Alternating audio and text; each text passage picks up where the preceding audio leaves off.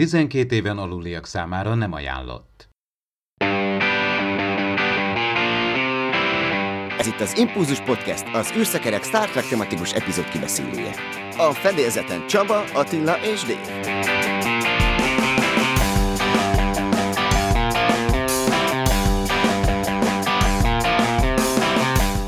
Szervusztok, kedves hallgatók! 119. adásunkat hallhatjátok. Itt van velem Attila és Dév, állandó műsorvezető társaim. Szervusztok, srácok! Sziasztok! Sziasztok! Hát ma a Vágyak csapdája című epizódról beszélünk, az eredeti sorozatból, By Any Other Name, eredeti angol címén. Jöttek azért hírek, úgyhogy előtte ezekbe is belenézünk. Méghozzá van egy Chen Weng nevű rajongó, aki karanténban rekedt, hazament a barátnője, azt hiszem, hogy Spanyolországba vagy Portugáliába, és egyedül kellett eltöltenie ezt az időt, de hasznosan töltötte, mert a LEGO Digital Designerben TNG jeleneteket alkotott újra, és úgy tűnik, hogy ő komolyan veszi, és az összes epizódból kiragad egy mozzanatot, és azt megépíti, és tök jó képeket csinál belőle. Ezt láttátok, végignéztétek? Hát én csak rákattintottam, aztán én, én először azt hittem, hogy ez tényleg tehát, igazi, mm, kézzelfogható fizikai Lego cuccokból van összerakva, és még csodálkoztam is, hogy hogy, hogy tudott így hát átalakítani. Hát nagyon jól le van renderelve. Színeket, és tényleg tehát ez a renderelés nagyon jó, nem tudom, hogy ez mennyire hozzáférhető ez a digital designer, hogy mennyire elérhető egyáltalán, vagy mondjuk Lego tulajdonosnak kell lenni. Mm, nyilván ilyen skriptekből vagy előre megadott mintákból lehet dolgozni, tehát nem tudsz teljességgel egy, egy Pikár kapitányt megcsinálni, bár elég mókás, hogy egy Pikár, ugye egy piros felső és egy azért relatív kopasz fej, Riker azért egy ilyen bozontos, sörölnyesebb, föl lehet ismerni a figurát, bár még az Angel van a Rikernek ezt a hát viseletét nem tudta megcsinálni, nyilván nem volt megfelelő figura, vagy sablon hozzám. Úgy, mint amikor számítógépes játékok elején tudjátok a saját karakterünket át tudjuk alakítani, és lecserélni a, az a arcunk bizonyos részeit, azért nincs végtelen lehetőség. Gondolom itt is ilyesmi van. Például a Datalornál nem tudta a kristálynét létrehozni, de helyette ott van a két Data, két különböző színű pólóban, vagy például a Big Goodbye-ban ott van egy, egy régi autó, tehát nagy ötletek vannak itt, betéve az is például, hogy egy képernyőn kívül van valaki, egy személy, és mutatja is egyébként, hogy hogy alkotta meg a rendelést. A Justice cím epizódnál természetesen veszi, aki beesik ott a virágágyásokba, lényeges mozzanat. Szóval nagyon jó, van egy holofedélzet is, tök jó ötlet, tehát ilyet nem láttunk még.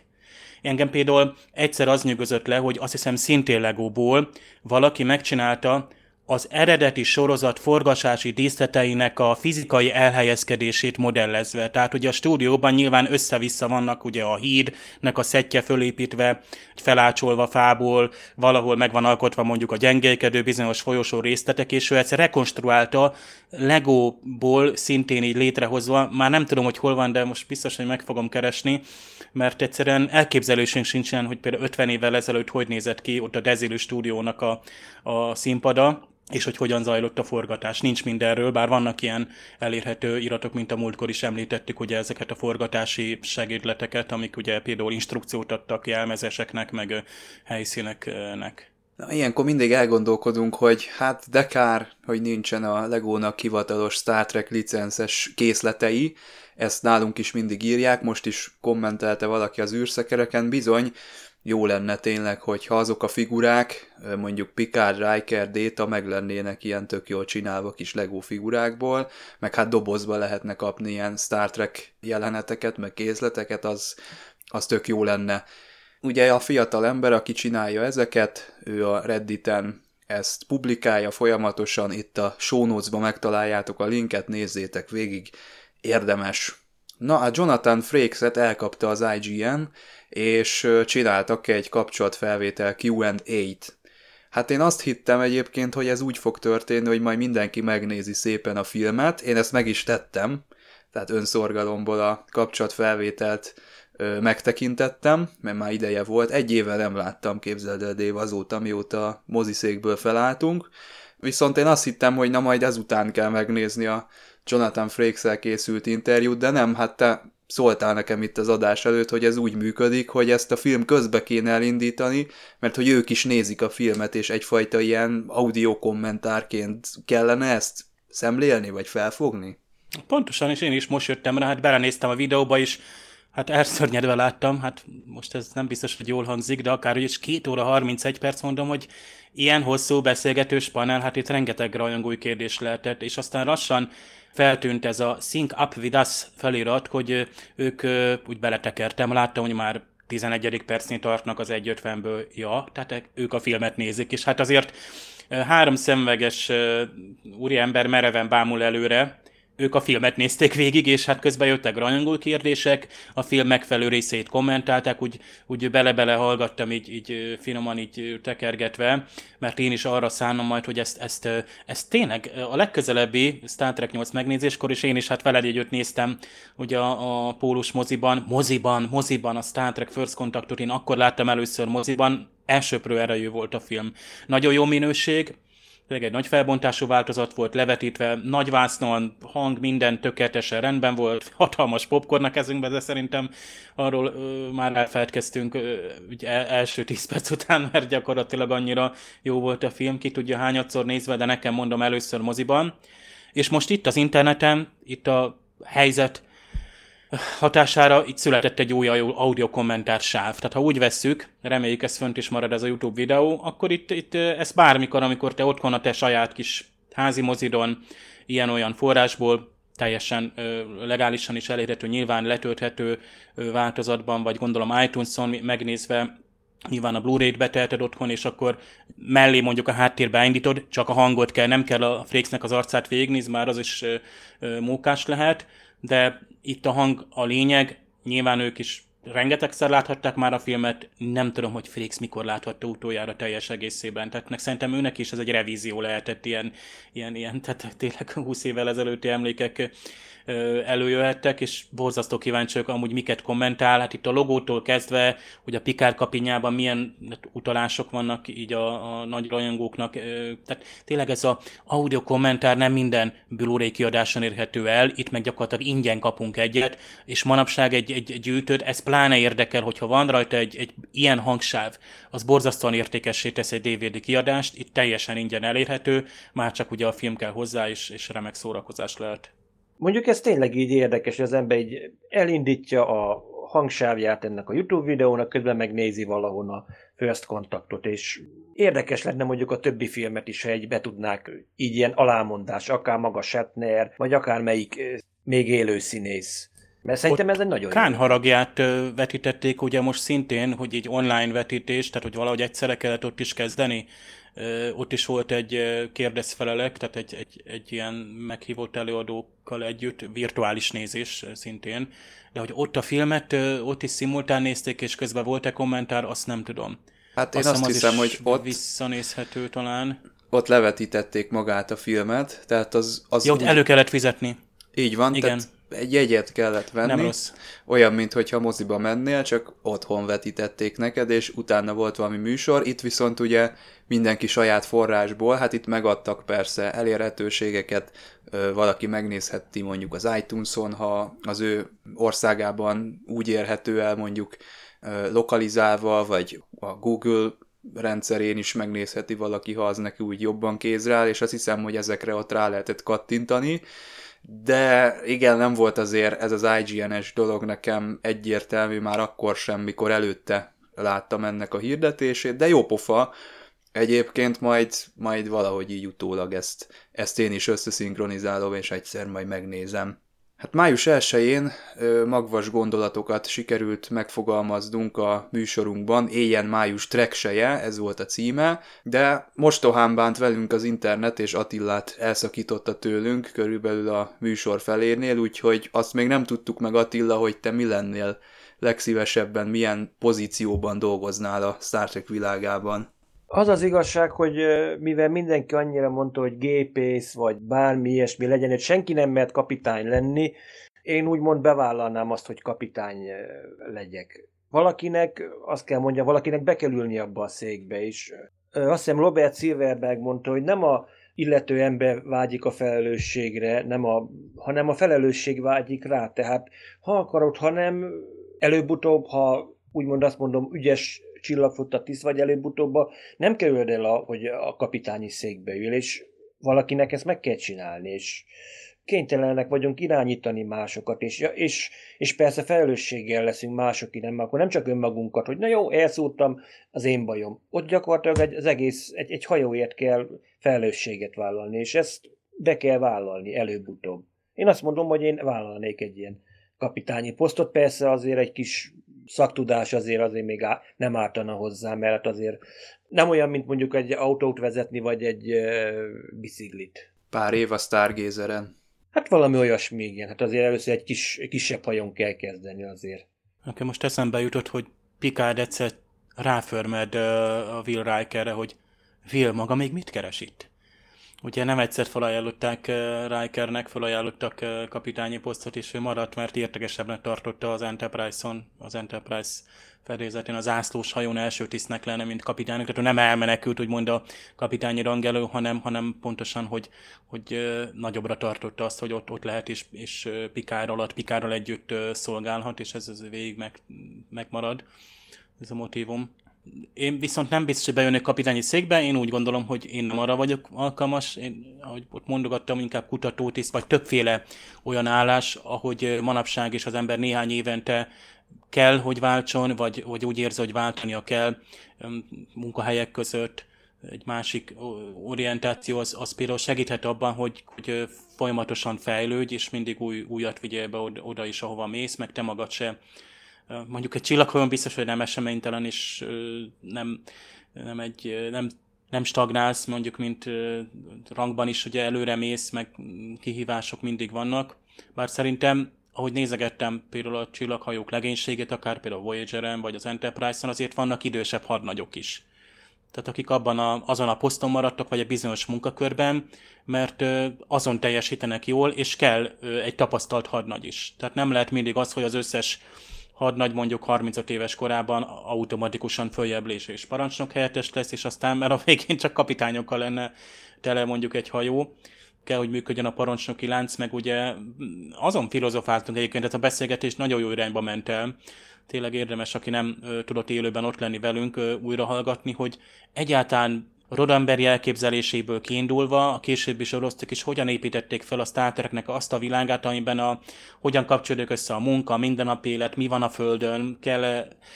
fizetést kapjál, a, a szociális álló hogyan működik, mi az, ami téged motivál, mit tesz boldoggá, tehát elég nagy kérdések merültek fel, és aztán voltak jó kis, úgy szóván viták is, meg vélemény különbségek, és sokféle nézetünk van, mivel nem, nem adnak a sorosztok meg a filmek se egyértelmű választ, tehát ez egy nyitott kérdés, amit folyamatosan építenek a, az új sorozatok is. Az Impulzus Podcast pillanatokon belül folytatódik. De előbb csatold be az öveket és lépj be hozzánk a Parallaxisba. A két hetente új podcasttel jelentkező szórakoztató ismeretterjesztő kibeszélőben a legfrissebb tudományos és fantasztikus események mellett a science fiction filmek, sorozatok és könyvek hátterét vizsgálják, emellett pedig a filmvásznon és a képernyőkön megjelenő technológiák tudományos megalapozottságát feszegetik a Tudományos Újságíró Klubja és a Tudományos Ismeretterjesztő Társulat által 2019-ben a Juhari Zsuzsanna díj külön díjával jutalmazott blog podcastjének műsorvezetői.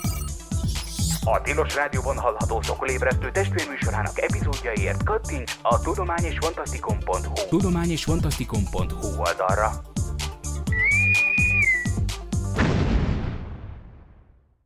Figyelem! A műsorban spoilerek bukkanhatnak fel.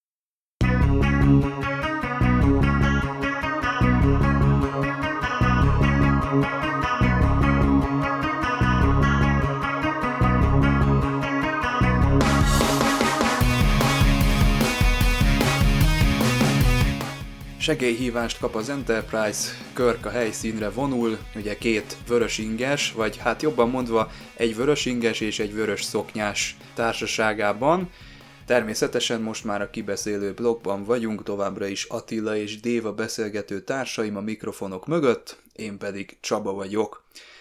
Jerome Bixby nevével találkoztunk már a Mirror Mirror című epizódnál, és ezt a részt is ő írta, viszont eredetileg egy sokkal sötétebb történetet talált ki, Itt több embert kivégeztek volna, azt hiszem, hogy tíz legénységi tagot kihajítottak volna, itt a kelvániak az űrbe, Körk pedig embertelen kínzásnak lett volna alávetve, ilyen mesterséges pároztatási eljárásba is belekezdtek volna a hajónak az elfoglalói, hasonlóan a Cage-hez, és ez ezért nem is tetszett nagyon a stúdiónak, mert nagyon azt a kaptafát látták, mint a be nem mutatott pilot epizódban, illetve magának ennek az egész történetnek a sötétségétől is visszarettentek, a TV társaságnál, és azt mondták, hogy hát ez bizony át kell dolgozni, úgyhogy jött Dorothy Fontana, és jó alaposan átírta a történetet, és lett belőle egy kis könnyedebb szórakozás, ami szerintem egyáltalán nem baj, hiszen előtérbe került megint az a toposz, hogy mitől ember az ember, és az idegenek hogy néznek ránk emberekre, és adott esetben hogyan veszik át a mi ö, szokásainkat, bár szerintem volt már hasonló a Star Trekben, de itt sikerült ezt egy másik irányból megközelíteni, és elég érdekes lett ez a történet. Hát mondjuk tulajdonképpen egy klasszikus felállást látunk, hogy igen, csillagflotta hajói válaszolnak mindenféle segélyhívásra, amit találnak, és mint láthattuk, azért megjelennek, és vagy sikerül, vagy nem. Hát általában a csillagflotta tisztek, vagy, a, vagy maga a csillagflotta, és abból indul ki, hogy a legtöbb idegen életforma barátságos. Ez mondjuk, hogyha tényleg ez így lenne, akkor tulajdonképpen akkor a tosznak nem lenne semmi értelme, mert akkor mindenki itt nagy összeborulások lennének, nem? Itt most itt a kelvánokkal bizony, mint kiderül, hogy azért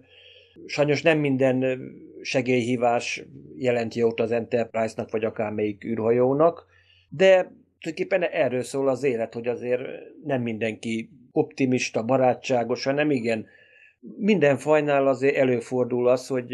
igen, saját magukat elő, előrébb helyezik, mint, mint másokat, és nem félnek a legkeményebb eszközöket is igénybe venni. És milyen érdekes, hogy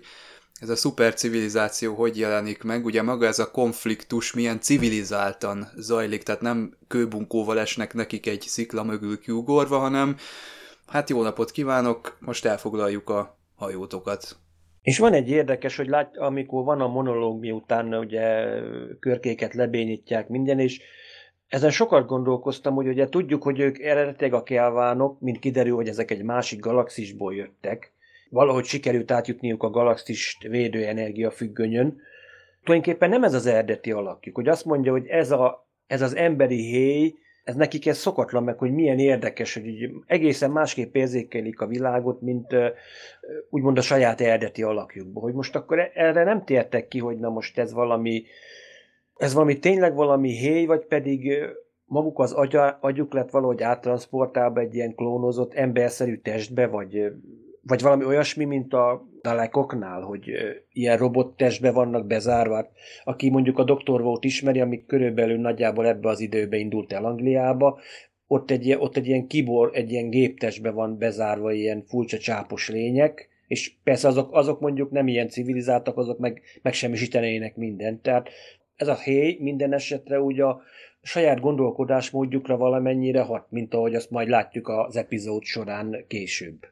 Meglepődtem az epizódon, mert megint az volt, mint a két héttel ezelőtt látott Return to Tomorrow esetében, amúgy is hasonló a sztori, de valahogy egyszerűen nem jutott eszembe, hogy ez miről szól és miről fog szólni. Tehát nagyon meglepődtem, tehát az egész egésznek a, a cselekményén, és éppen ezért nem zavart, hogy már voltak olyan elemek, amik úgy Star Trekben előfordultak, nem is beszél, vagy körülbelül két hete, és pláne tetszett az ötlet, hogy itt nem humanoid lényekről van szó. Na most, hogy ők hogy kerültek emberi testbe, ezt ugye héjként vagy, vagy hüvelyként fölvették. Kérdés az, hogy, hogy hogyan, esetleg most megszálltak embereket, vagy legyártották, vagy nem tudom, mert ugye ez nem derül ki. Tehát azt hiszem, hogy ez, ez tehát nem, tehát teljességgel embernek, sőt, ugye a trikordet szerint túlságosan is hát, tökéletes embernek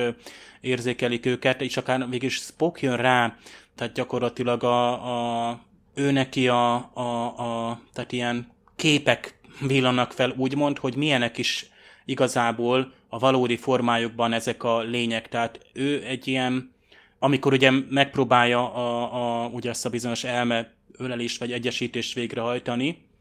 a Kelindával azt hiszem ott, hogy ugye becsapja, ugye ezt a trükköt, akkor van az, hogy egy ilyen egy csomó ilyen, ilyen bizarr kép, amit kap a Spock, és akkor ilyen több száz vagy több ezer csáppal vagy végtaggal rendelkező lényekről van szó. Nekem persze rögtön az érkezés jutott eszembe, ott egyébként ilyen hét csápos vagy hét lábú lényekről van szó, hogy a heptapodoknak nevezik, akik ugye teljesen különböznek. Talán az érkezés volt ez a science fiction film, ami először hozott be tényleg, hogy mennyire más tud lenni egy, egy lény kívülről, meg például ott a kommunikáció tekintetében is. Itt a, a Spocknak is ez az elvontság, tehát itt ő ilyen matematikai, teljesen elvont, össze kavar, bizarr képeket látott, tehát próbált ezt értelmezni, és talán erről van szó, hogy egy ilyen teljesen idegen lényel való kapcsolatfelvétel során, úgymond, pláne, hogy ilyen mentális kapcsolat során, a lény, nem tudjuk a lényelőket megfogni, mert annyira mások. Na most viszont, amikor ők emberbőrbe bújnak, akkor ugye jönnek rögtön az emberi dolgok, és amivel, ugye itt van egy kis erősségünk, hogy szuperfejlett lényekről van szó, akiknek szuperfejlett technológia is van, ráadásul hogyan lehet őket leküzdeni? Hát ugye az emberi gyengességet vagy érzelmeket kihasználva. Tehát megint egy X séma jön be, amit már a Star Trekben meg másutt is használunk. Persze itt megint arra kell gondolni, hogy 50 évvel ezelőtt ez relatíve új volt, bár ugye ezek a trükkök én egy picit, picit azért Nekem megint ez a slapsticks jelleg, főleg a Scottinak ez a leítatás, meg ez a elcsábítás, tehát ez, ez így összességében véve az epizód értékéből azért en, nekem levont, hogy a végén túl gyorsan történt, a, a, hogy mégis a diplomáció útra tudott terülődni a dolog. Egy picit ott gyengül, de az epizódnak az erősség attól megmarad, hogy annyira bizarr és különös idegen lényekről van szó, akik ö, teljesen máshonnan származnak, ugye az Andromeda galaxisból ráadásul, és itt el is hangzik, hogy tényleg több millió fényév, hát végül is két és fél millió fényévre van, ez a galaxis határ is ráadásul, ami ugye így visszatér a Star Trekben, sőt még az ötödik mozifilmben is pár ott, azt hiszem a galaxis közepén van valami elválasztó, amin át kell kelnie ott a szájbokkal az Enterprise-nak, és akkor megtalálják Istent. Na most itt viszont a galaxis végén, csak nekem az volt a furcsa, főleg az új változtat nézve, hogy átkerünk a galaxis határán, és akkor van egy ilyen interregnum, vagy nem tudom, vagy olyan régió, ahol nincs semmi, és a távolban látszik az Androméda. Tehát ez nekem a vizuális megvalósítás, ez, ez kicsit ütött, hogy most akkor mekkora is a két galaxis közötti távolság? Ők hogy jutottak ide? Tehát valamilyen generációs hajón hibernál, vagy nem is tudom milyen alakban, vagy ebbe az összesűrített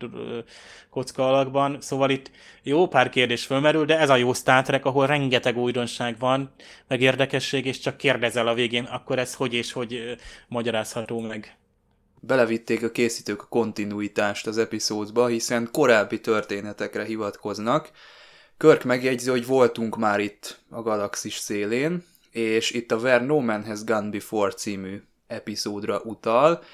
és ezt vizuálisan is alátámasztják, ezt nem tudom, hogy már csak a felújított verzióban tették-e meg, de ugyanaz a háttér látható itt is a galaxis szélén, mint amit a Where No Man Has Gone Before elején ö, is megtekinthetünk, és visszatér Spocknak a szó szerint elismételt elemzése, density negatív, radiation negatív, energy negatív, tehát ezzel is utalnak arra, hogy mi történt itt a pilotban, vagy a második pilotban. A visszautalásoknak még itt sincsen vége, hiszen a Taste of Armageddon című epizódra is történik egy utalás. Körk felemlegeti, hogy az Eminiár heten a Spock az már sikeresen végrehajtott egy ilyen vulkáni telepátiával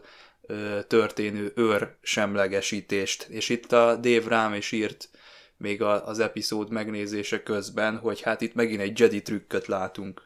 Tíz évvel a Star Wars előtt egyáltalán, mielőtt hát Obi-Wan Kenobi azt mondta, hogy nem ezek a droidok, akiket kerestek, és hát a Jedi trükkök azok inkább a gyengébb jellemű vagy akaratú egyénekre hatnak, lásd egy rohamosztagos. Szóval, de azért Spocknak a tarsában mindig vannak trükkök, és itt trikk, ugye erre is hivatkozik Körk, hogy hát verje már át ugye egy ilyen elme öleléssel, bár itt csak egy ilyen trikről van szó, de itt, itt, itt, már megint még mindig nem az agyegyesítést mondják ki, és nincs is az eredeti sorozatban standard arról szó, hogy most ez, ez agy egyesítés lenne, ami talán egy teljesebb, nagyobb intenzitású módja hogy egy másik elmével kapcsolatba lépjél, itt inkább csak egy ilyen ráhatásról van szó. Tehát ahogy pont a Jedi trükk is csupán ennyi, hogy az akaratoddal hatsz, vagy ültetsz be egy gondolatot valakinek a, a fejébe. És akkor hát tényleg ez a kontinuitás, ez, ez meglepőt az eredeti sorozaton belül, ezt ritkán látjuk, hogy utalnak egy másik epizódra,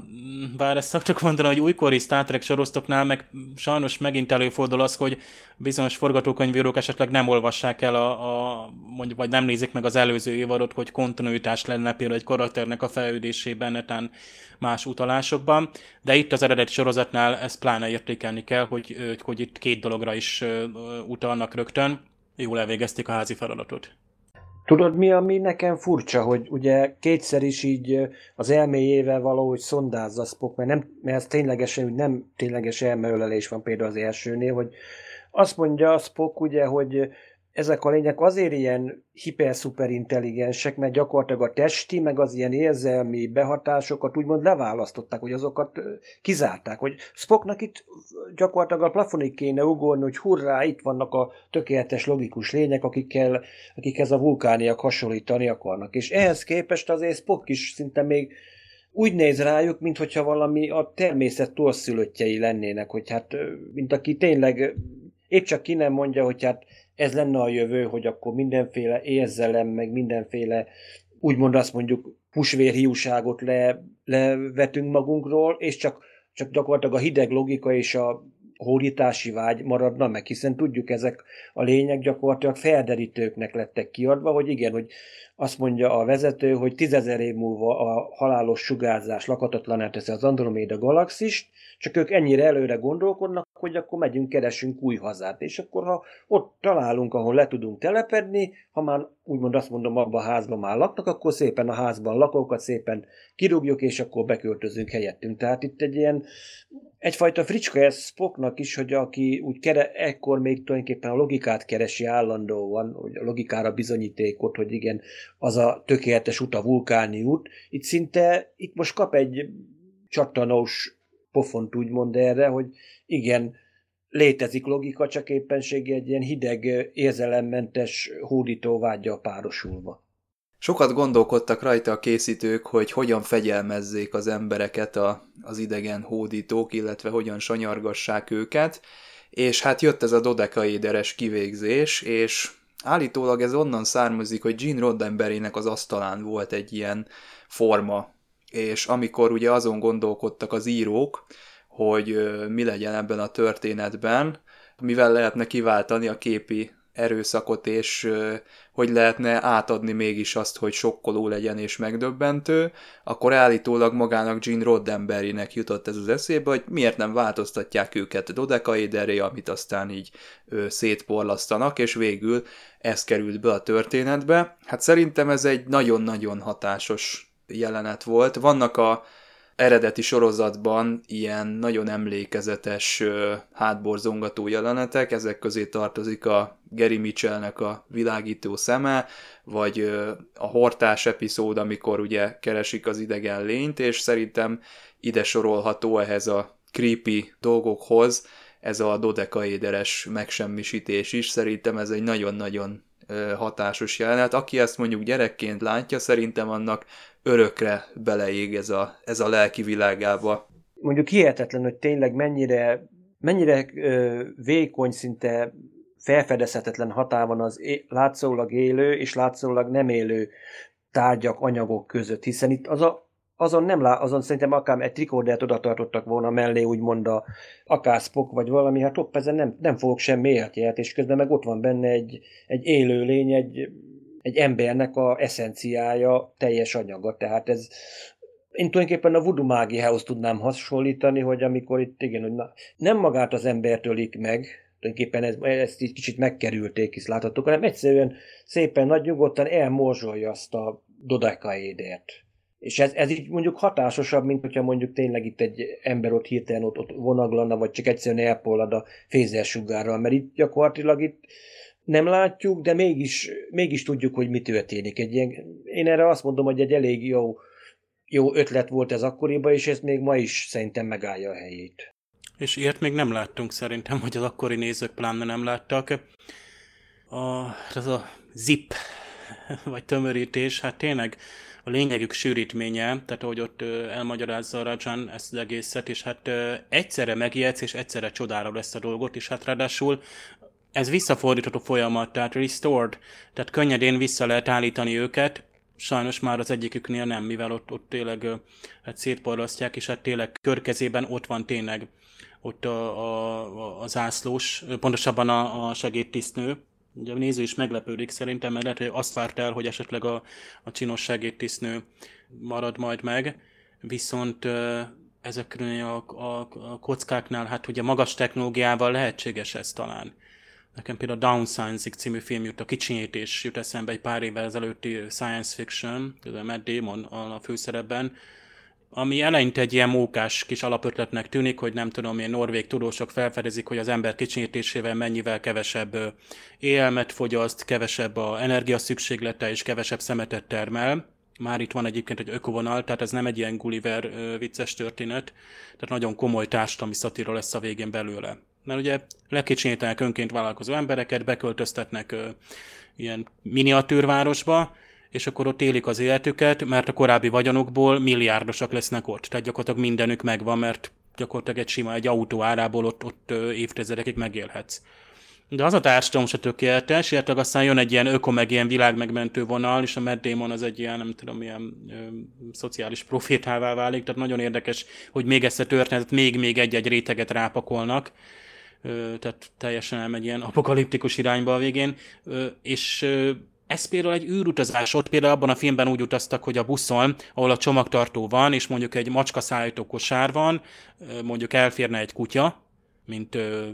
csomag, ott például egy csomó kisember utazott, és akkor így az utazás is takarékos volt. Na most itt például egy hosszú űrutazásnál nem lehet, hogy ezek a kelvániák is így utaztak, hogy lekicsinyítették magukat, vagy tömörítették magukat, a tudatuk minden eszencia megmaradt, és akkor így tudták gyakorlatilag néhány száz vagy néhány ezer év alatt, mert itt ilyen generációs űrhajóról beszél a Kelinda, tehát ő elmeséli ennek a rövid sztoriát, hogy a intergalaktikus térben, az ürességben születtek egy több generációs hajón, tehát ugye 300 év alatt tették meg azt tudat, ami nekünk több millió hát most több ezer évről is beszélnek, mindegy, erre ne térjünk ki, hogy most a galaxis távolságok azok az eredeti sorozatban hogy vannak, de Spock egyébként elámul, hogy hát ha az Enterprise-t így felturbózzák, akkor milyen klassz lesz, legalábbis azt lenyűgözőnek tartja nyilván, hogy galaxisok közötti utazás ez, ez 300 évnek, földi évnek felel meg. És ebből a szempontból ráadásul így úgymond hibernálják, vagy letömörítik az embert, és így utazni galaxisok között, hát ez mennyire vagy mennyivel jobb lenne. És már megint eszembe jutott valami, és Csabának egy csomó mindent kell kívánni az adásból, a, aki nézi a, a Cosmos most legújabb ö, sorosztát, abban, és szerintem már nem először felbukkannak ezek a mini űrhajók, ezek a pici űrhajók, tehát nem óriás hajókat, meg emberekkel megrakott cuccokat küldünk ki, hanem ilyen szondaszerű, ilyen nagyon könnyű és nagyon pici, tehát olyanok, mint a CubeSatok, hogy egyszer-egyszer egy, tehát ilyen egy literes vagy egy kilós cuccok, de már ott is van ilyen Pico, még kisebb méretű, és lassan már a, a Marsig eljutnak ezek, tehát már a bolygóközi térbe mennek ilyen mini műholdak vagy szondák, és ha ezek a csillagközi térbe mennének, és ilyen sok kicsi, nagyon sok, elpusztul valamennyi, oké, okay, de csomó minden megy tovább, és érzékölő adatot küld, és neki nem kell sok energia, de ugyanakkor túl nagyon kis sávszélességen adatokat küld, ilyen medúza-szerű valami, tehát ezek, ez, és ez mindig ebből az epizódból ered, hogy, hogy ha egy, nem tudom, valaki mérnök leült ezt megnézni, lehet, hogy olyan gondolatai támadtak erről a Dodeka erről, hogy, hogy tényleg ilyen kozmikus távlatok lettek belőle a végén. Jó, hogy említetted a Kelindát, ugye hát itt nem gyenge az eye candy faktor megint, hátulról azt gondolhatnánk, hogy nincs ruha a színésznőn, Barbara Busé játsza egyébként, nagyon merész ruhakompozíciót sikerült megint itt megálmodnia a, a készítőknek. Először olyan, mintha ez a nő valami kegyetlen személy lenne, aztán a Körknek sikerül megpuhítania őt. Itt jön be az a része a történetnek, amit Dave már említett, hogy a, azok a megmaradt tisztek lesznek a főhősei az epizódnak, akiket nem változtattak Dodeka Éderré, akik ö,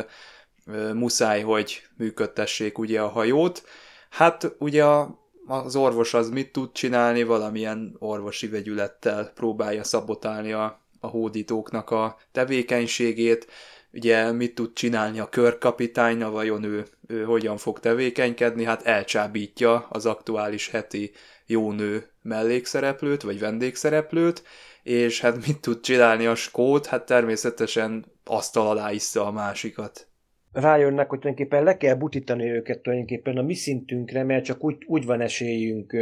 velük harcolni, és tényleg, a, tényleg nagyon jó érzéssel rá tapintanak a gyenge pontjaikra. Hát tényleg az a, amikor gyakorlatilag szinte minden italt előhoz a pálszekrényből Scotty, hát az, az tényleg az minden pénzt megér, hogy Sauri konyaktól minden, és akkor a végén a jó skót viszki, a, ami beviszi úgymond a mélyütést a az illetőnek, és akkor lehet kiszámolni. Hát az tényleg hihetetlen, és igen, Kel- Kelindának hívják a hölgyet? Igen. Na, őnála meg tényleg, hogy mivel hát na nő, erre mindig az jut eszembe, amikor uh, Laxana egyszer uh, azt hiszem pohárköszöntőt mondott uh, Pikádra, meg a földi, földi férfiakra, akik a galaxis összes nőjét meg tudják hódítani, tehát itt Körk tulajdonképpen ugyanezt vette, hogy tulajdonképpen itt van a élő példa rá, hogy igen, hogy a Körköt tényleg hát nem volt nehéz rávenni, hogy jó, hát mondjuk tényleg csinos hölgy, ezt el kell ismerni, és persze a vezetőnél pedig tényleg az érzelmeit, ugyanúgy az érzelmeit kellett felkolbácsolni, hogy tulajdonképpen féltékenységet, dühöt, mindent érezzen, pedig ő volt az egyik leglogikusabb, tényleg azt mondom, az ilyen intellektuális gonosznak a példaképe lehetett volna, csak hát ő nem gonosz, hanem tényleg egy ilyen hűvös, érzelemmentes úriember volt, és gyakorlatilag sikerült őt is felpiszkálni annyira, hogy előjött belőle a, az őslény, a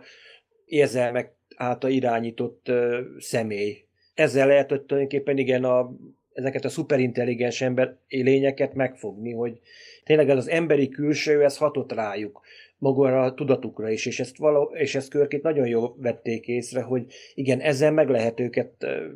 gyengíteni, és mint láthatjuk azért sikerül is. Hogy gyakorlatilag nem tudnak annyira koncentrálni, ha az érzelmeikre hallgatnak, akkor nem veszik észre, hogy tulajdonképpen őket most itt nagyon finoman elkezdik őket manipulálni. És igen, ez a manipuláció, ez a, talán ebben rejlik az, hogy valahányszor olyan idegen lényekkel találkozunk a Star Trekben, és főleg az eredeti sorozatban jellemző, de később is, hogy rendkívül erős jellemek, vagy karizmatikus személyiségek, nem hiába, hogy maguk itt a, a színészek, színésznők is, ugye el lehet ezt mondani a Warren Stevensről, tehát Roger alakítójáról is, hogy egy, egy karizmatikus férfi, akinek úgymond hatása van a, a, az emberekre, és hát Kelindáról, hát Barbara Bush életrajzát megnézve rögtön azzal kezdődik, amúgy 43-ban az akkori megszállt Csehszlovákiában született Reichenbergben, a a vidéken, most ugye Liberec, és aztán ők kivándoroltak Kaliforniába, és tehát már az IMDb kezdi, hogy kábítóan, vagy hát zavarba ejtően gyönyörű és karizmatikus szőke szépség Barbara Bush, többszörös névváltoztás után minden esetre Kaliforniában kötött ki, ahol nagyon hamar tini modell lett, de hát még 40 évesen is a Penthouse címlapján volt, ami már akkor azt hiszem a 35. magazin címlapja volt, és egy szépségverseny megnyeréskor például az akkori mozisztárral James Darrennel nyert egy, egy rendezvút vagy találkozót, akit később ugye a Deep Space Nine-ban Vic Fontaineként, vagy hát ugye a TJ Hookerből ismeretünk, tehát összefűződnek itt a Star Trek karrierek, és engem is például a ruha hát mozotta a figyelmet magára, pont azért, hogy mennyire igazából szexi a ruha, ugyanakkor mennyire jól meg van tervezve az, hogy gyakorlatilag itt, itt nem pusztán ugye a, a nyilván a, valamiképpen jelzi azt is, hogy egy, egy tökéletes, gyönyörű testről van szó, és még mindig nem tudjuk, hogy hogyan keletkezett ugye ez a test, ők milyen, hogyan kerültek ebben a testben, milyen kapcsolatuk van, ugye, hogyan tudják fedezik fel, ugye lásd itt a, az érzékiségek, vagy az érzelmeknek különböző formáit. És hát, hogy az eredeti sorozatban jellemzően nem találkoztunk még hát, olyan mellékszereplővel, legyen az akár egy egyszerű zászlós vagy segédtiszt, aki nem volt lélegzetállájítóan szép, de én úgy gondolom, hogy pont a ruha vagy a díszlettervezők is nagyon igényesen, annélkül, hogy úgymond, a, amit időnként szoktuk mondani, milyen szexista, hogy az, az ilyen túlságosan mini ruhák. Hát jó, most abban a korban lehet, hogy ez tényleg abszolút normális volt. Mindenesetre hát itt szembesülhetünk azzal, hogy körkapitány ismét be kell, hogy vesse hogy a, a, a sármiát, nem rögtön veti be, és ráadásul itt is célzatosan. Tehát szoktuk mondani, hogy körnek a hódításai, hogy minden bolygón van egy barátnője, de itt megint csak arról van szó, hogy hát itt teljesen céltudatosan kell, hogy ezt a sármiát bevesse. Tehát itt is azokból a finom mozdulatokból indul ki. Ahogy ugye Körk is hát mondja, nyilván ezen most nevetni is lehet, hogy férfi és nő között ugye teljesen, tehát nagyon sok minden is történhet. Ahogy ott a Shakespeare részletben is, hogy gyakorlatilag amit bárhogy is nevező képo illatos a rózsa, itt ugye gondolom arra is utal, hogy, hogy, hogy a virágról jön ez az egész, hogy, hogy ott a kelvánon is vannak virágok, vagy kristályok, amik nagyon hasonlóak, de már az is csak ilyen memóriakártyák, vagy nem tudom hol létezik, tehát itt, itt igazából ők, akik a csillagközi térben születtek, nincs múltjuk, nincsenek érzelmeik. Itt nagyon érdekes, hogy akkor végül is mi a céljuk. Tehát ez nekem ez a, ez a hódítás, tehát akkor vannak céljaink, ha tehát ad, adnak is nekünk, tehát valami motiváció van. Tehát például van például egy emlékképünk egy boldog életről, egy szép bolygóról, ami egyébként nagyon szép a bolygó, tehát itt, nem csak a felújított változatban, az eredeti változatban is tök szép az a környezet. Először távolról látjuk, fel van az egyébként újítva, ott például a hold nagyon érdekes, a, megint a föld holdja van itt felnagyítva ennél a bolygónál, de hát itt is le lehetne telepedni. Miért nem itt telepednek le? De Körknek az érveit amúgy nagyon értem, és ezért nem értem, hogy a végén ugyanoda térünk vissza, tehát körbe-körbe járjuk ezt a témát, hogy itt ebben a galaxisban lenne még hely, bár nem tudjuk a kelvániak ugye mennyien vannak, és de hát ők csak a hódítás ismerik, tehát itt ezt az opciót, amit Körk már eleve fölkínál, hogy diplomációton, vagy nézzük át a, a mi galaxisunkat, keressünk letelepedési helyeket, ezt ö, utána végén meg tök hirtelen belátják. Tehát itt ez a, úgymond itt még nagyon kevés van, tehát nem a Picard féle ö, ö, meggyőzés, amit az a tényleg ez a cowboy diplomácia és a, talán Pikár és Ácsel között félúton van Körk, nyilván nem is azt várjuk még el, hogy ő le fog ülni és tárgyal, tehát ez a meggyőzés pont az eredeti sorozatra jellemzi, ahol kicsit drasztikus, vagy kicsit így, így elrugaszkodott módszereket vetnek be, amikor ilyen bajban van a legénység, és meg kell változtatni a, a, a véleményét a másik félnek. Ezt abszolút én is éreztem egyébként Dave végig az epizódban, hogy ennek a négy Kelvánnak a mi galaxisunkban esélye nincsen. Tehát ezek bármilyen fenyegetést jelentenek bárkire, ezek elkerülhetetlenül egyszerűen fel fognak oldódni. Ha nem az emberi viselkedés ö, mintákban és kultúrában, akkor egy másik civilizációban. Lehet, hogy ez létszámbeli különbségből adódóan, de mindenképpen így lesz, és ezt a körkörös csöbörből vödörbe jelleget én is éreztem, ugye az elején elmondják, hogy nem tudnak kommunikálni a függöny miatt, de hát amikor átlépik a függönyt, akkor már nyugodtan dobhatnának egy üzenetet az Andromédába, akkor ezek szerint nincs meg az a kapcsolatuk a, a saját galaxisukkal, hogy, hogy ezt az expedíciót ilyen értelemben sikeresnek lehessen mondani. Olyan értelemben sikeres, hogy megismerték a, az emberi kultúrát, és, és fölismerték azt, hogy lehet, hogy nem az a fajta eszeveszett hódítási vágy, amit próbálnak ők képviselni, lehet, hogy itt nem az lesz a nyerő taktika, mert eleve itt, itt más tényezőket is figyelembe kell venni. Visszatérve az italozós jelenetre, ez a zöld színű ital, ez a TNG Relics című epizódjában is vissza fog jönni. Méghozzá ott Data mondja azt, hogy ez az ital ez zöld, és hát így állítanak egy emléket ennek az epizódnak. Igen, és azt hiszem ez volt az az ital, amikor hogy na, valami erősebbet akar Scotty, és akkor Data úgy önhatalmulag ott a bárból előszedi ezt a Gainannak a dugi készletéből, és tényleg Scotty azzal megy be a holofedélzetre. Scott, Scottinak mondjuk én azt, azt bírtam, amikor tényleg sikerül kijutnia az idegent, és akkor ott csókolgatja az üveget, hogy na, csak győztünk minden, úgyhogy ilyen egyik zenekarnak jutott eszébe az egyik slágerre, hogy Pálinka szerelmem légy az enyémtől. Nekem mindig ez jut eszembe, amikor ezt a akár ilyen különböző mémet látok egyébként itt tényleg, mert ez gyakorlatilag Scottinek ez az ivós jelenete, ez gyakorlatilag mémek százainak lett az alapja.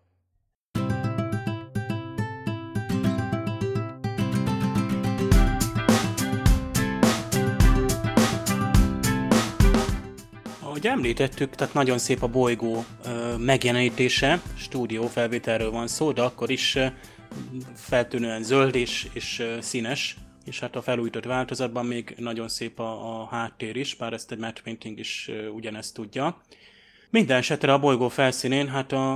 a felderítő csapat azonnal elkezd szkennelni, azt mondja a Spock is, tehát a reading ugye nagyon gyakran elhangzik ilyenkor az eredeti változatban, small metallic objects, amiket ugye olvas a Spock, hát magyarul viszont kimondja, hogy a tricorder kis fémtárgyakat jelez. Itt a fordítónak mindig dicsérem ezt, hogy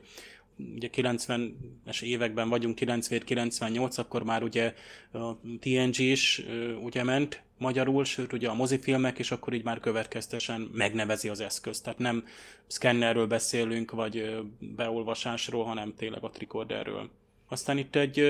ugye a lezuhan túlélők, hát ugye azt feltételezik, hogy shuttlecraft,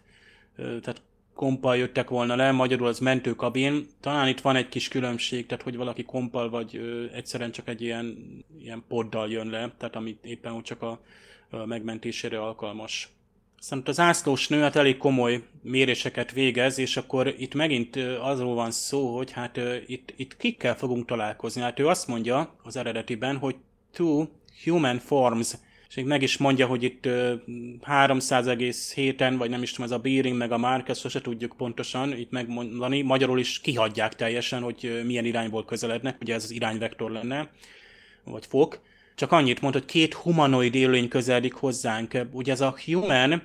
ez még azt hiszem az eredeti angolban az inkább az az emberi, vagy talán az emberszerűt is, de azért van a különbség, pláne meg van a különbség az angolban, meg a magyarban is, hogy valami human, tehát ember, emberi, emberi fajhoz tartozó, vagy humanoid,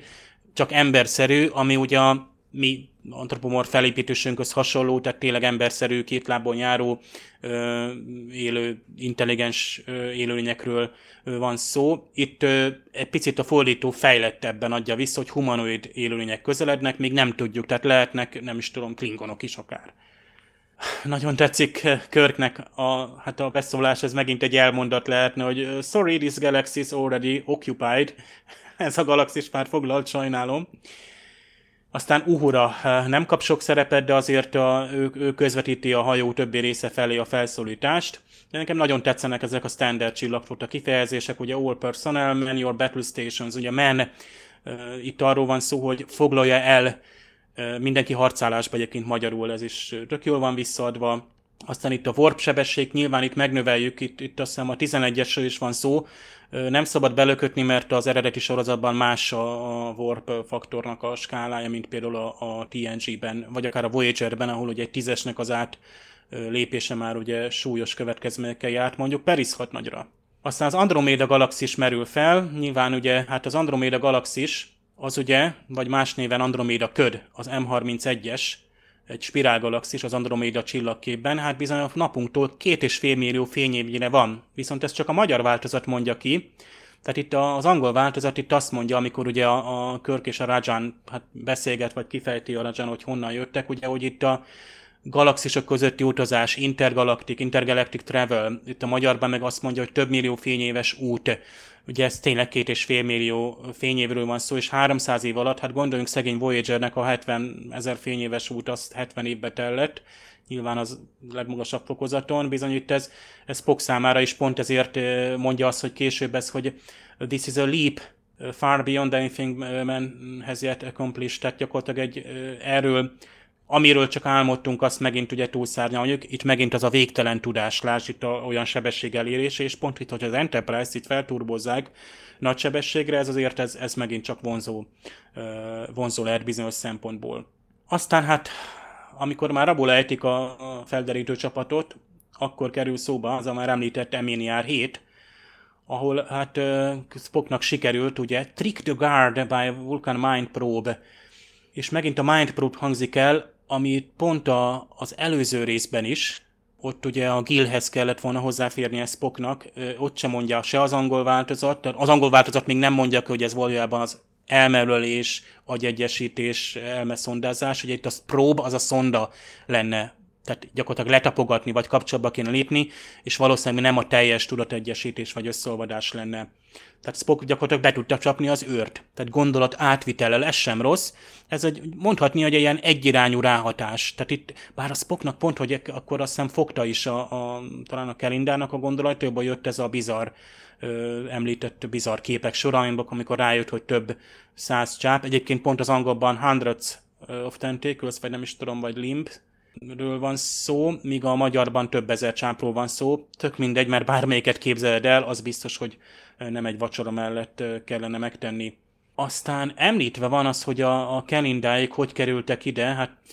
ezt szépen elmesélik, és itt a virág kapcsán, amikor hát Körk,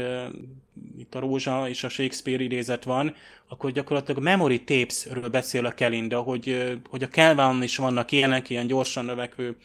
kristályok, amik a virághoz hasonlóak, és itt a, hát a magyarban nem is mondja azt, hogy memory tapes, bár ez pont arra utal, hogy a civilizáció ilyen hosszú utazásban úgy él túl, hogy memória szalagokon vagy adatbázisban van rögzítve a közös tudás, mondjuk egy virágról, vagy egy kristályról, hogy ilyen a mi világunk, és akik útra kelnek ezen a generációs hajón, azok is tudják, hogy honnan jöttek. Mert igazából annélkül, hogy tudod, hogy honnan jössz, nincs célod. Tehát minek, milyen világot keresek, ha nem tudom, hogy hol éltem és hol voltam én, én boldog. Tehát ez megint ilyen alapvető kérdések, hogy ezeket a lényeket mi teszi boldoggá, és mi a, a, a céljuk. Mm, szóba kerül itt a hajtóműnek, a, pontosabban ennek a bizonyos erőmezőnek a meghekkelése, ezt is többféleképpen nevezik meg, de természetesen szóba kerül az Enterprise hajtóműve, the Enterprise is propelled by matter-antimatter reactors, tehát itt a hajtóműről van szó, hogy anyag-antianyag reaktorokkal van hát meghajtva, hogy a propeller szó is ebből van, ami ugye, ugye a hajócsavar, de amúgy egy lehet ez egy hajtómű is. Hát McCoy humorral nincs sok idő természetesen ebben a részben, főleg, hogy elég durva dolgok történnek a gyengélkedőn. Például itt kiderül, hogy hát McCoy nem az egyetlen orvos a gyengélkedőn. Ugye ez a discovery is alapkérdés volt, hogy hogy ugye ott kiderült, hogy Kalber vagy Kulber nem a főorvos, de akkor ki a többi orvos? Hol vannak a, az orvosok, vagy mekkora a gyengélkedő? Itt is ez a gond, hogy általában McCoy meg Chapel-t látjuk, és ők reprezentálják az gyengélkedőt, pedig tudjuk, hogy itt hatalmas ilyen biolabor van, a gyengélkedő több, egy egész részleget foglal el, és a McCoy csak utal, hogy hát látta, amikor megtörtént ugye ez a dekadéri alakítás, és a McCoy csak megemlíti, hogy hát so damn reduce four of my doctors. Tehát láttam, hogy az orvosomat összezsugorítják. Hát eleve ez durva elképzelni. Itt, itt sima ilyen fényefektel, itt szerintem egy picit a néző számára elviselhetővé teszik ezt a durva dolgot, hogy valaki átalakul, összesűrűsödik. Emlékeztek például az első Star Trek moziban a transporter balesetre, hogy milyen szörnyű az a, az a átalakulása, hogy mutatják meg azok a hangok is, ahogy ott a, a transporter balesetben még ott az átsugárzott személyet ilyen torzalakban jelenik meg, hát szörnyű ezt elképzelni. Itt szerencsére ettől megmenekítenek a készítők, de azért így is elég erős, ami történik. Körknek ugye nagyon jó beszólása, there are better things for men and women, women to do, ugye sokkal jobb dolgokat is csinálhat a nőkkel egy férfi, és persze, hogy a Kelinda válasz, hogy ah, minek az a felhajtás, egy szimpla biológiai funkcióért nem Seven of Nine jut eszünkbe, és például amikor a kémzászlós ugye sal van az, hogy ugye az érzelmekről beszélnek, és hát sor kerül arra, hogy hetes felszólítja Kimet, hogy vetközöl le. A folytatást nem látjuk. És végül itt a, a végén a Kelindának egy nagyon jó, mm, tehát csak magyarul van meg, hogy nagyon jó az a összehasonlítás, hogy valószínűleg itt a Spock mondja, ugye a Spock nagyon jól összejátszik a, a, a körk érdekében, tehát hogy féltékenyé tegye a, a Rajánt. Itt, itt arról beszél, hogy nincs túl sok hatalma a Rajának Kelinda fölött, vagy pedig a Körknek több van. És itt, itt megint ez a Körknek ezt az eszenciáját, hogy Körknek több hatalma van egy nő felett, vagy általában a nők felett, akár az emberek fölött is ő karizmatikusabb, neki nagyobb ráhatása van az embereknek, mint mondjuk itt a Rajanra, aki még most került mondjuk emberi testbe, és hogy nem tud bánni a nőkkel, mondjuk így.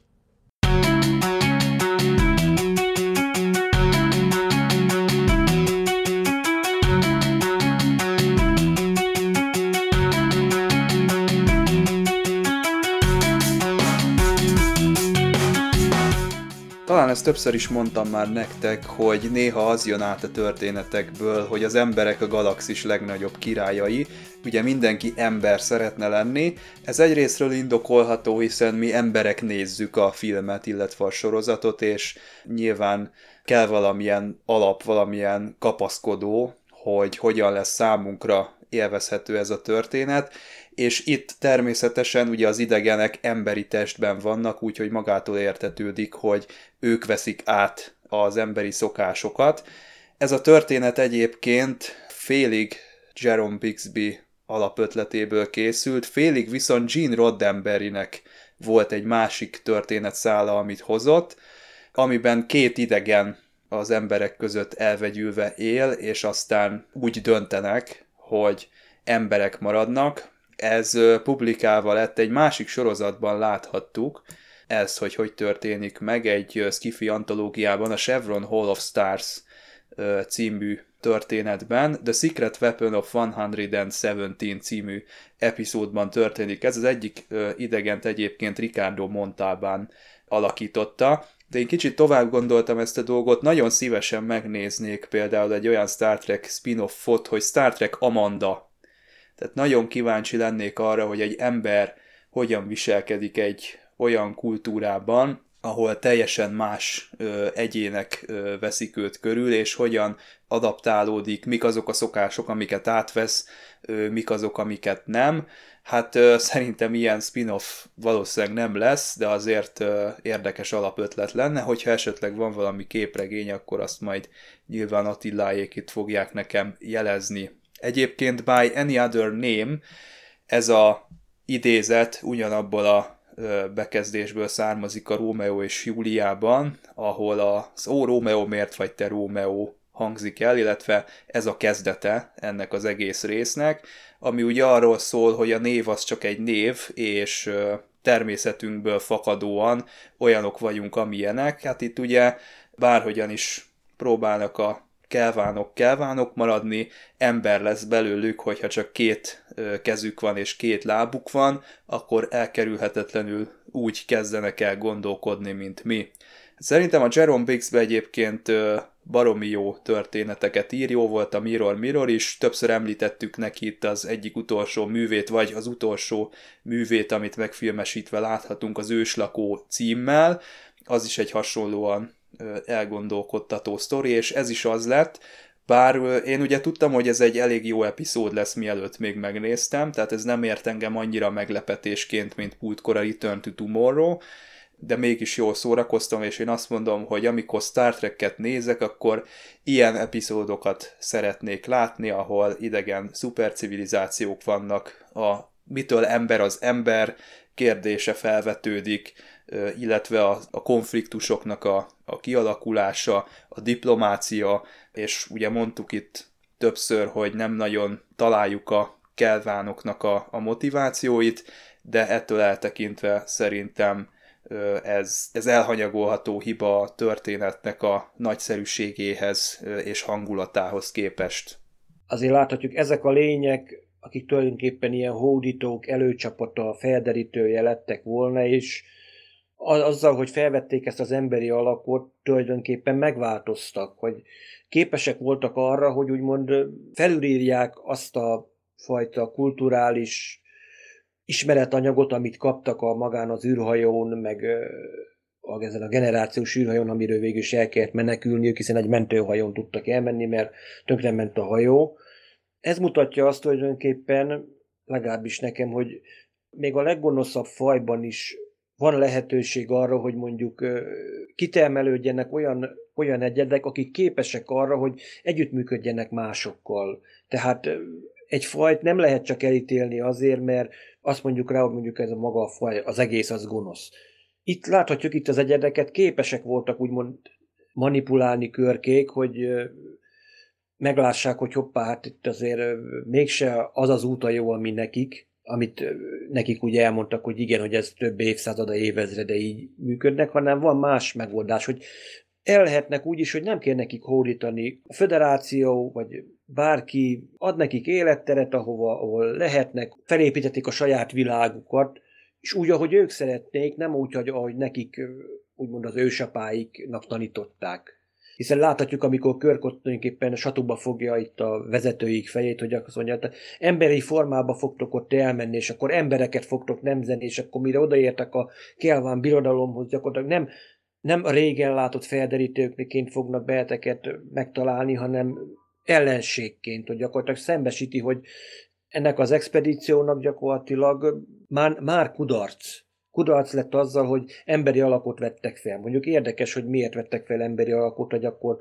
hogy látták, hogy valahol akkor találkozniuk kellett valamilyen humanoid formával. Lehet, hogy a Kelván birodalomban is voltak humanoid formák, csak azokat úgymond elpusztították, mert azok nem kelvánok voltak, és lehet, hogy több, szinte minden ellenségük ilyen kell, humanoid volt az Andromeda galaxisban, akivel a kelvánok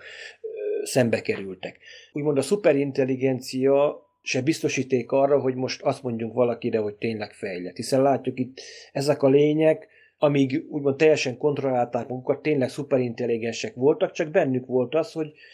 igen, nem tisztelnek másokat, felhasználják őket gyakorlatilag, és utána habozás nélkül, mindenféle szívfájdalom, vagy bármiféle érzelmi hezitálás nélkül egyszerűen csak a hideg vaslogikával, hidegvérrel legyilkolnák. Mindenki más nem kelván, ők meg kelvánok, és és tehát tulajdonképpen a logikának is van egy olyan része, ami nagyon könyörtelen tud lenni. És itt láthattuk tulajdonképpen, hogy hova vezethet akár egy, egy, egy logikus lény, vagy egy logikus civilizáció. De mint láthattuk, azért van megváltás is, és persze láthattuk, hogy azért tényleg valamivel tényleg jobb, hogyha van egy, egyfajta kényes egyensúly, úgymond a logika és az érzelmi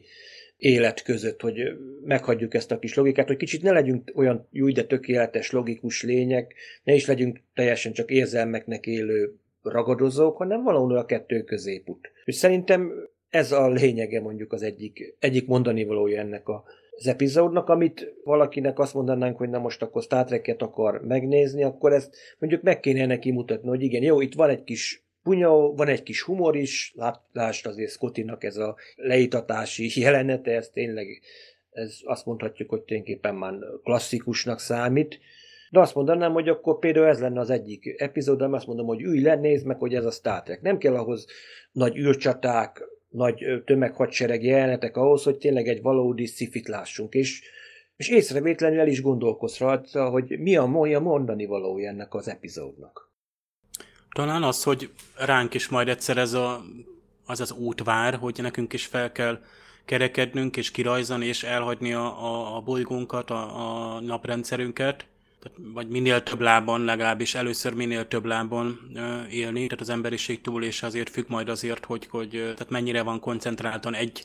egy lakóhelyen, és akkor valószínűleg ilyen generációs hajókon lehet, hogy így lehibernálva, letömörítve fogunk majd tovább utazni. Persze nem tudhatjuk, hogy mi lesz, tehát amikor mi is ilyen fejlettek leszünk, akkor mi is csak kérdezés nélkül elveszünk és hódítunk.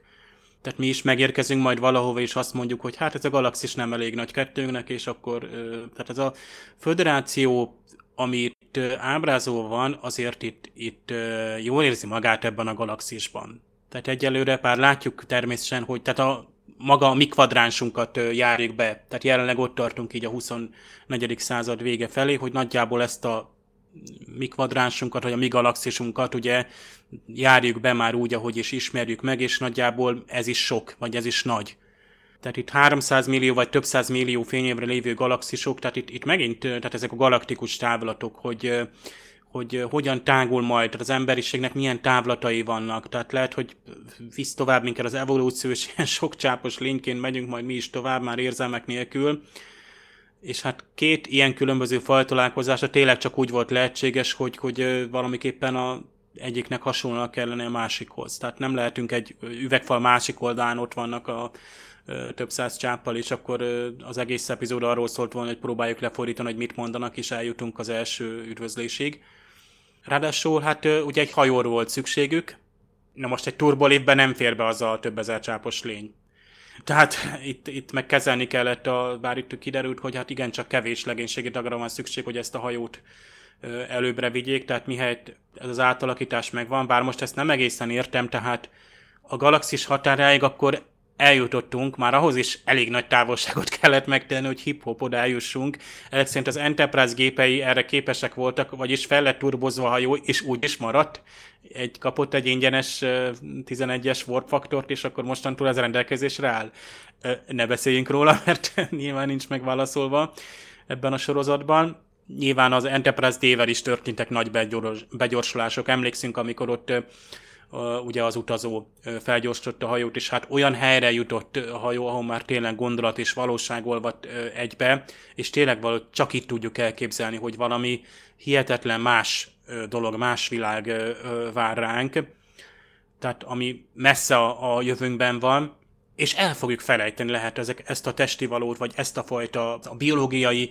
vágyainkat, a funkciókat, az, az érzékenységet, és mi is majd